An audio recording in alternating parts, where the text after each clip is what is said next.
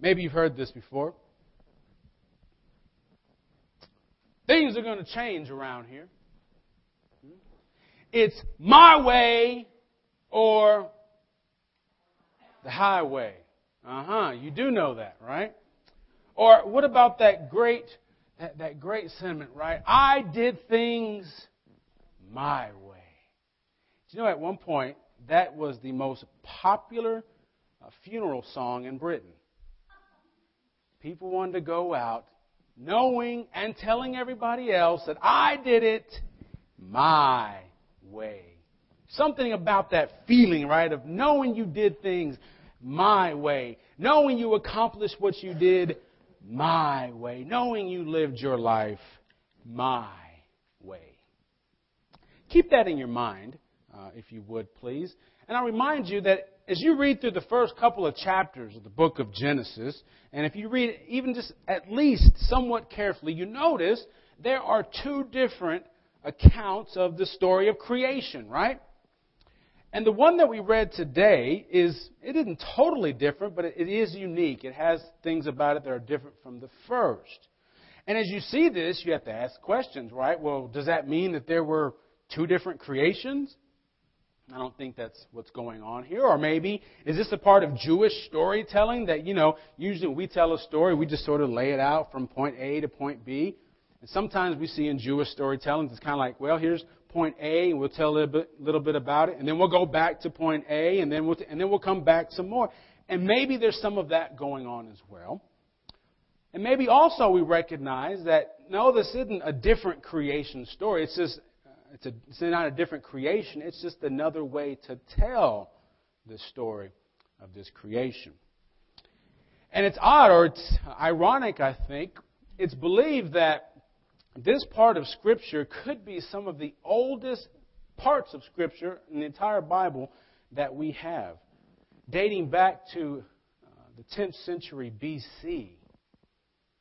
And as we read this story more and more, we realize that, you know what, this isn't a story about a man named Adam or some lady named Eve.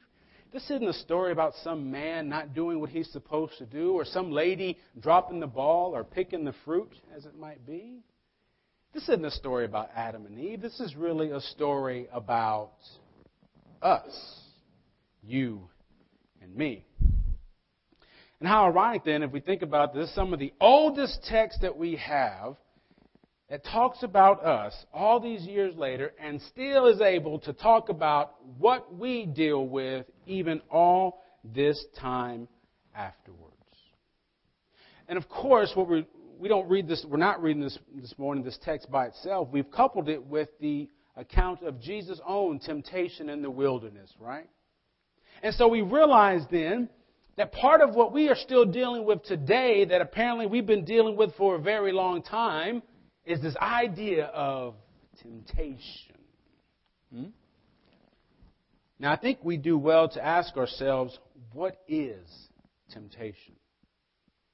many people, temptation is just that nagging feeling to want to do something bad? Or to want to do something we know we're not supposed to do is that temptation just to jump into something that maybe we shouldn't be jumping into. And if, obviously that plays a part somewhere, but I think this idea of what temptation is is a little more than that. And really, especially in light of the story of Adam and Eve, and especially in light of Jesus' temptation in the wilderness, what we realize is that temptation is about relying on ourselves instead of God.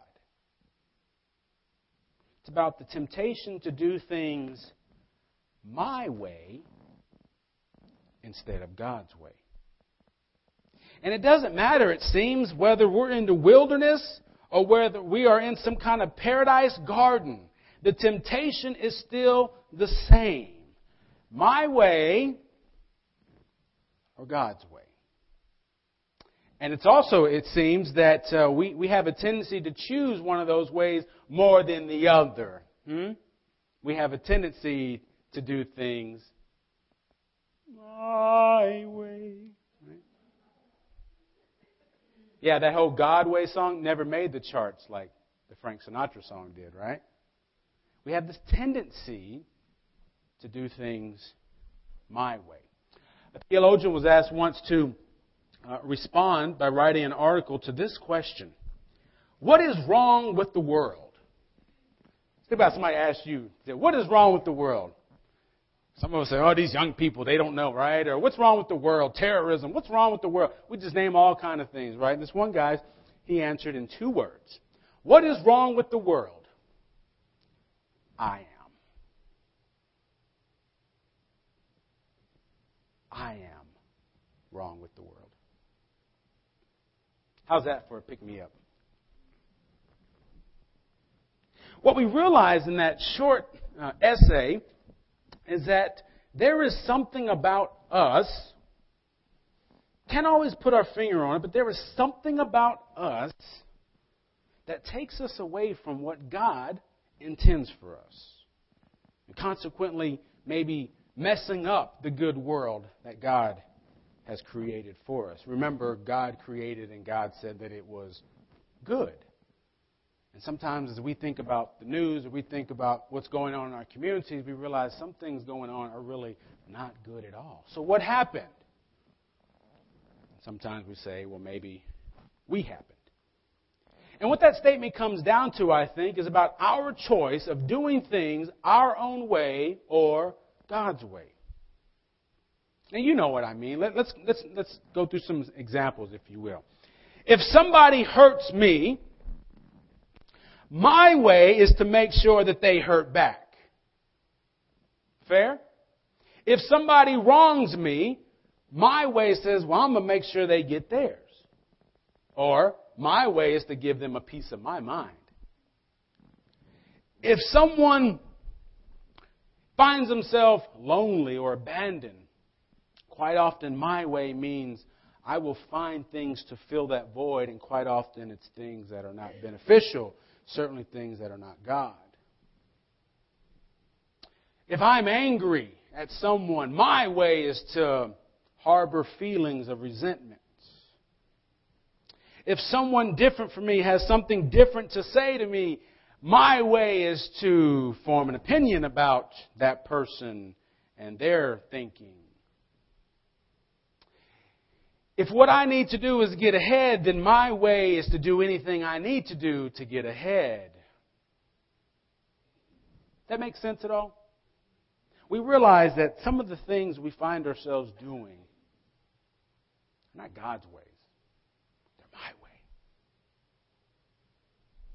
And we realize about doing things my way is that it begins to take us away from God we begin to wander away from God when we're committed to doing things my way. And what we have to realize is God has done so much for us. Adam and Eve, you think about the story, they had everything they needed. They had food, they had companionship, they had purpose. Quite often we think about paradise, and man, paradise, I'd be sitting by the beach with the hammock and people would be serving me and this would be good. But see, that's my way. That's our paradise. But think about the original paradise.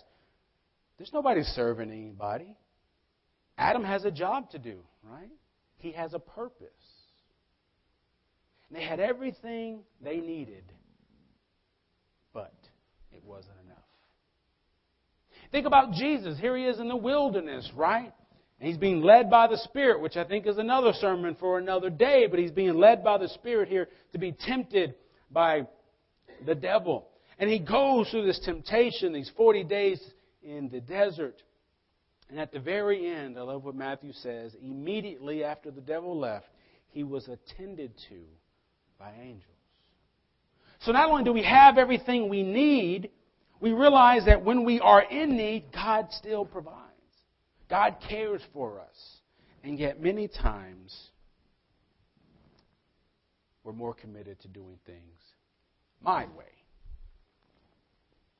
And then sometimes, as we do things my way, we don't even realize how far we've gotten from God's way.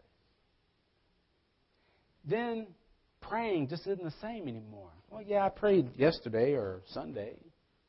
Yeah, I, I did pray as I watched TV and I thought about all those people in Japan. I kind of said a short prayer, but nothing like I would have before.